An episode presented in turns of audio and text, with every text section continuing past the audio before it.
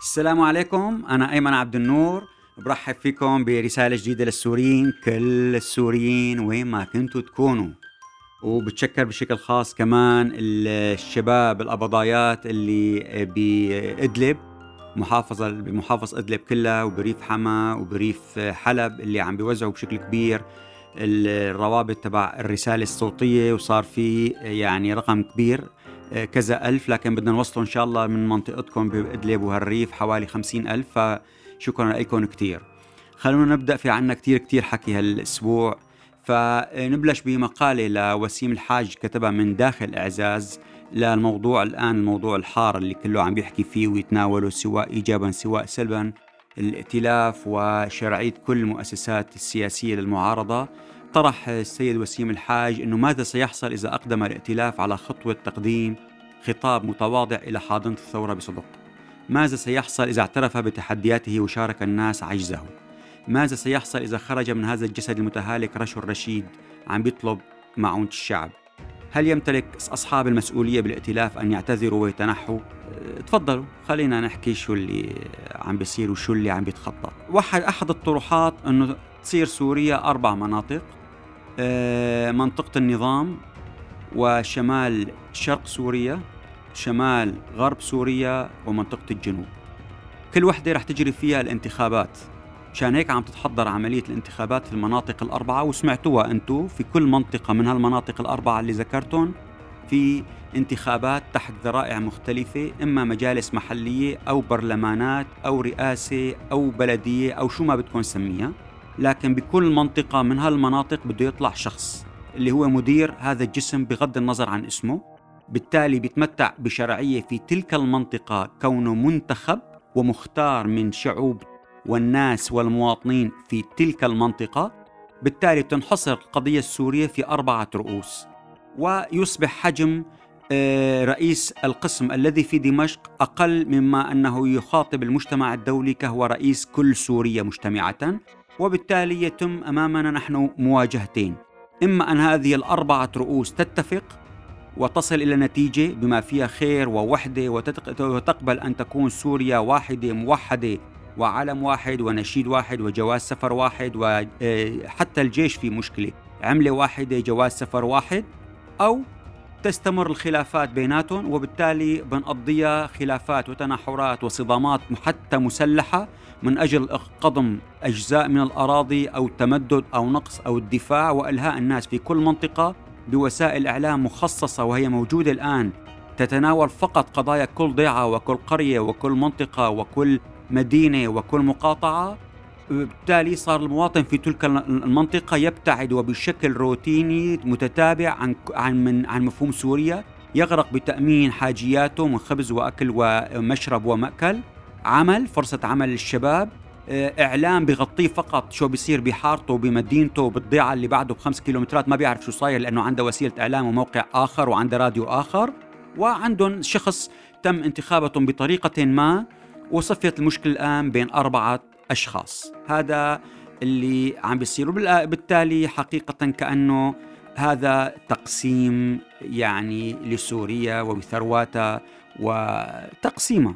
فهذا الواقع الأليم فناس عم تتصدى يعني ما قد تكون عرفانة بما يرسم أو لم تدرك ما يرسم لكنها بحس عفوي أنه الواقع الحالي مرفوض. وبالتالي انتقلت لتطرح موضوع بعض ذهب بعيدا إلى إسقاط ائتلاف طبعا هو لا يعني إسقاط عندما تقول إسقاط مو إسقاط البناية يعني ما حدا رح يهجم على البناية راح يسقطوا القيادة الموجودة داخل تلك البناية من أجل استبدالها بأفراد آخرين أو هيئة التفاوض أو أو لجنة الدستور أو الممثلين السياسيين لما يس للمعارضة لما يسمون أنفسهم أنهم هم ممثلي المعارضة. وبالتالي طرحوا إقامة مؤتمرات وطنية تجمعات شعبية مؤتمر عام. شو ما بدكم نسميها نشط على هذا القطاع عدة أشخاص. يعني أنا بعرف أكثر من أربع خمس مؤتمرات تحضر قد تعلن خلال رأس السنة أو بعدها بقليل بعدة من عدد من العواصم منها محلية إقليمية منها دولية. وبينشط فيها مروان الأطرش وحدة معتز شقلب والآخرين يعني في أسماء ما بدي آه، أصرف وقت عليها وبالتالي في هذه المؤتمرات. لكن الحديث حتى الآن في الورقة البحثية للأسف عم بيقول أنه دول صاروا مو مدركين القصة. الزمن تجاوز أن تقوم بعمل مؤتمر يضم فقط المعارضين. هدول لن يستطيعوا أن يحلوا المشكلة. الآن أصبح وقت مؤتمر وطني للسوريين. حتى بما فيهم الموالين سواء الرماديين الطرف الثالث والمعارضين كي يتفقوا على إيجاد حل لإخراج سوريا من قضية تقسيمها ضمن توازعها ضمن هذه الأربعة انتخابات التي سوف تجري في الأربعة مناطق. هذا الآن والورقة البحثية لا تطرح آه، حل لأنه هذا بإيد السوريين ويعني آه، لا نشوف هل هل هل هالمثقفين هالمدركين هالقادرين يبرزوا شخص يتم الاتكال عليه يتم الإجماع عليه يعني ممكن ما بعرف يعني آه، هؤلاء الأربعة هلا واحد عم بيسألني إنه شلون يعني المجتمع الدولي معترف بشرعية آه، النظام السوري لحتى يدخلوا مع ثلاثة ويلتقي فيهم؟ يعني كان في كلمة حلوة لعمر قدور. إنه بدها تجحيش القصة، تجحيش للمعارضة السورية بمفهوم التجحيش هو مفهوم شعبي إنه السيدة التي طلقت ثلاث مرات من زوجها يتم تزويجها إلى شخص آخر وبعد ذلك يقوم بتطليقها ليتمكن زوجها السابق من إعادتها إلى عصمته. والآن ليتم إعادة المجتمع الدولي يعيد النظام السوري تباعا وقليلا وشوي شوي بده تجحيش من المعارضة بده تزويجه من معارضة جديدة يتم تصنيفها أو ترتيبها الآن تقبل بالزواج منه وأن تكون هي المجحشة له. فنأمل ألا يتم ذلك لكن الوضع حقيقة مؤلم. الآن نتجه إلى نقطة أخرى نتابع بشكل كل أسبوع حملة بشار الأسد لرئاسة الجمهورية. كان في السيدة أسماء الأسد آه، بعثت بخط إيدها يعني لها معنى كبير معنى تعاطف معنى اهتمام معنى أنه أنا موصولة معكم مدركة مشاعركم مدركة همومكم مدركة مصايبكم أنا معكم. فأرسلت لهم رسالة لكل من تضرر من الحرائق آه، اللي صارت بشهر أكتوبر آه، من شهرين. ومع غرسة زيتون بعث لهم رسالة. محافظ حمل جديد طارق كريشاتي لأول مرة بتاريخ سوريا أونلاين. بيطلع هن عم بتصور هدموا البناء الفلاني كامل لأنه غير مرخص هدموا البناء كامل غير مرخص. في مقال بصحيفة حزب البعث الحاكم في سوريا كتبت إنه رجال الأعمال والمغتربين وأصحاب الثروات المشبوهة وأصحاب الدخول الاستثنائية هم فقط من يجدون سوريا من أرخص دول العالم وهؤلاء نسبتهم لا تتجاوز 10% فحاجه بقى تضحكوا على الشعب وعلى الموظف إنه أنت نيالك عايش في دولة من أرخص دول العالم. وقت اللي بيكون دخله بيعادل دول دخل الموظفين في الدول الثانية وقتها بتقولوا أنه سوريا من أرخص دول العالم. هذا حق كبير. أيضا بشار الأسد أعفى زوج آه، بنت آه، خالته ريم آه، اللي هي أخته لحافظ أخته للعميد عاطف نجيب ريم نجيب علاء منير إبراهيم. هلا بيجي واحد بيقول شو هالمسخرة؟ نحكي لكم. طيب هذا الشخص أول ما جديد في تعيينه كمحافظ لريف دمشق قبل 2016 كان في بداياته كان هو آه، مدير للخدمات الفنية باللاذقيه تم طرده بعد فضيحة استملاك أراضي استملك أراضي الناس وباعها بحجة إنه قال بده يعمل أوتوستراد للاذقيه وجسر الشغور. قام باعها للفاسدين وعمل مطاعم عليها. اعفوه بعدين ردوا رجعوه مدير لمؤسسة النقل البحري. كمان ردوا عفوه بسبب فساده وخسرت المؤسسة ملايين واشترى هو باخرتين. قاموا بعدها ليكافئوه حطوه محافظ. طيب شو تتوقع منه؟ يعني تقوم تطرده؟ يعني هلا بنتوقع بعد سنتين كمان يجي رئيس وزراء مثل ما صار مع آخرين. طيب الآن نقدر نقول لكم هذا السر كمان. تم وضع شو هي الأسس لمنافسي بشار الأسد بانتخابات رئاسة الجمهورية التي سوف تجري في نيسان آه، أيار المقبل. رح يكون شو بدكم؟ في عنا خيو في عنا عرب ورح تترشح كمان عنا أكراد. وراح يكون في ناس من الخسرانين بمجلس الشعب لأنه هدول عندهم شرعية إنه هدول خسروا والنظام خسرهم ووقف ضدهم من المستقلين. هلأ جايين بحقد بدهم يوصلوا صوتهم وبدهم ينافسوا على رئاسة الجمهورية. كمان يعني لعبة حلوة. هذا صياغتها حلوة. وبالتالي راح تشوفوا سيدات ورجال كمان. يعني حتى تكمل. شو ما بدكم في عنا من المنافسين بشار الأسد. الاتفاق الوحيد اللي راح يتم فيه الاتفاق على قبول ترشيح أي شخص منهم أنه يكون النقد أفقي ليس أفقي عفوا. يعني ما بينقضوا بعض وبينقضوا رئيس الجمهورية بينقضوا شاقوي لتحت منن لتحت شو ما بدهم؟ من من من رئيس الوزراء وتحت. كل شيء ما عدا الجيش رح يسمحوا لهم ينقذوا الأمن وبيعتبروها أنه هي آه، والأمن والمخابرات بيعتبروها هي حالات فردية الأخطاء فردية. فاذا هي حتى تكونوا شو اللي صاير بالقصة. أيضا الدكتور طارق أبو غزال غزاله هو طبيب بولاية فيرجينيا بأمريكا كتب مقال حقيقة آه، يعني مهم ومرجع لازم يكون. قال إنه نحن صرنا شاطرين في المعارضة بممارسة الفشل مرة تلو الأخرى وما حدا بيتنحى بحجة أنه الإنسان عليه العمل والنتائج على الله. كيف؟ لأنه بنستدل بالآية الكريمة إنما عليك البلاغ وعلينا الحساب. صدق الله العظيم. والحديث الشريف عن عمرو بن عاص أنه سمع عن رسول الله صلى الله عليه وسلم إذا حكم الحاكم فاجتهد ثم أصاب فله أجران وإذا حكم فاجتهد ثم أخطأ فله أجر.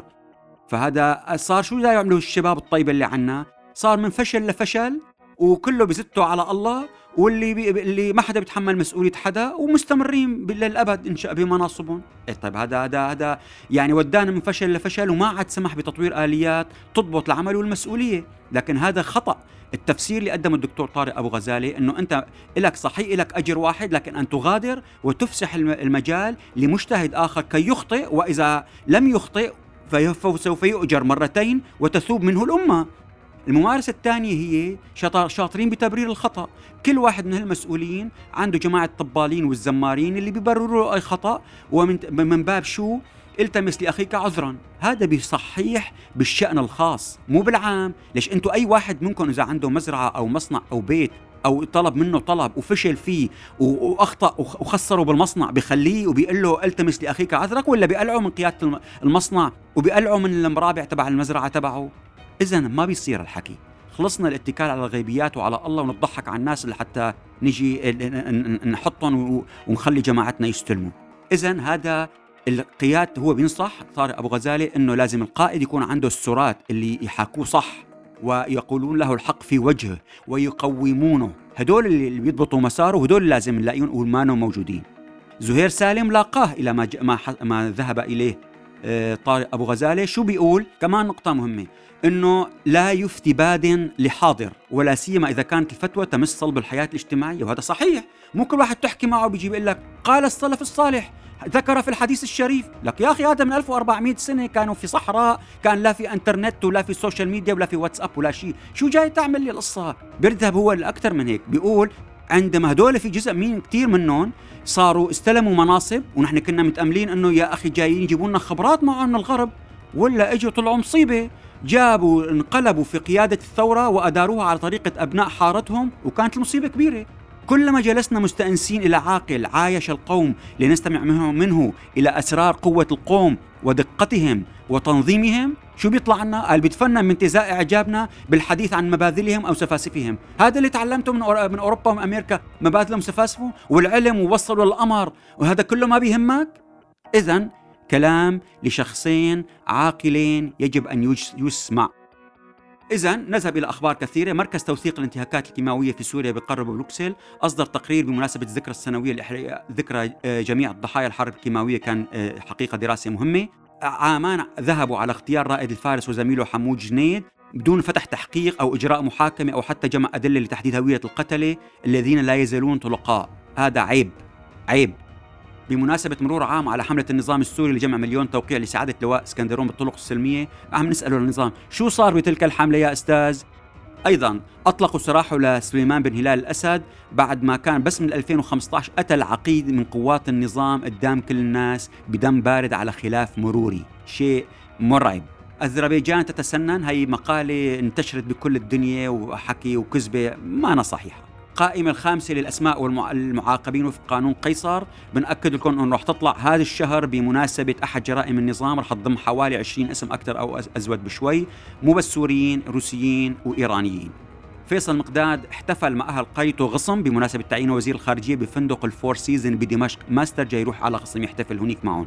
بشار الجعفري عمل حفلات توديع له هون مع أطباء ورجال الأعمال المجانية السورية بنيويورك. وودعوه لأنه راجع على سوريا لحتى يستلم نائب وزير الخارجية. الإدارة الكردية تم في طرد ممثليها من السعودية والإمارات خفضت إنتاج النفط من جبسة ورميلان وبالتالي خف إنتاج الغاز المرافق اللي بيستخدم بيستخدمه لإنتاج الكهرباء بمحطة توليد السويدية. فزاد عدد ساعات انقطاع الكهرباء بمناطقها وخفت عدد الصهاريج اللي عم تستخدمها شركة القاطرجي لتهريبها لمناطق النظام. وأيضا غيرت المسؤول اللي كان من ال PKK ل آه، بي كان بيدير معمل غاز الشدادة بجبسه جنوب الحسكة حطت مسؤول كردي سوري. بنقول مبروك للناجحين اللي هن آه، مكسيم خليل اللي قال كان كرم بالإمارات بنجاحه كأفضل فنان 2020 بنشكر الجمعيه الطبيه السورية الأمريكية SAMS على انطلاق العمل بمشفى سلقين التخصصي اللي هو مختص بالحالات الحرجة اللي في كوفيد 19 نشكر حنين القضماني الفتاة السورية اللي أبهرت الشعب الهولندي بصوتها وذكائها برنامج The Voice Kids بالهولندا. تصوروا هي من السويدة رايحة ما صار ثلاث سنين صار تحكي ثلاث لغات. لك يا أخي شو هالشعب؟ ما أقسم بالله ما بعرف. سلام كنوش عمرها 29 سنة طلعت من 2016 من سوريا. سلام شبوة آسف.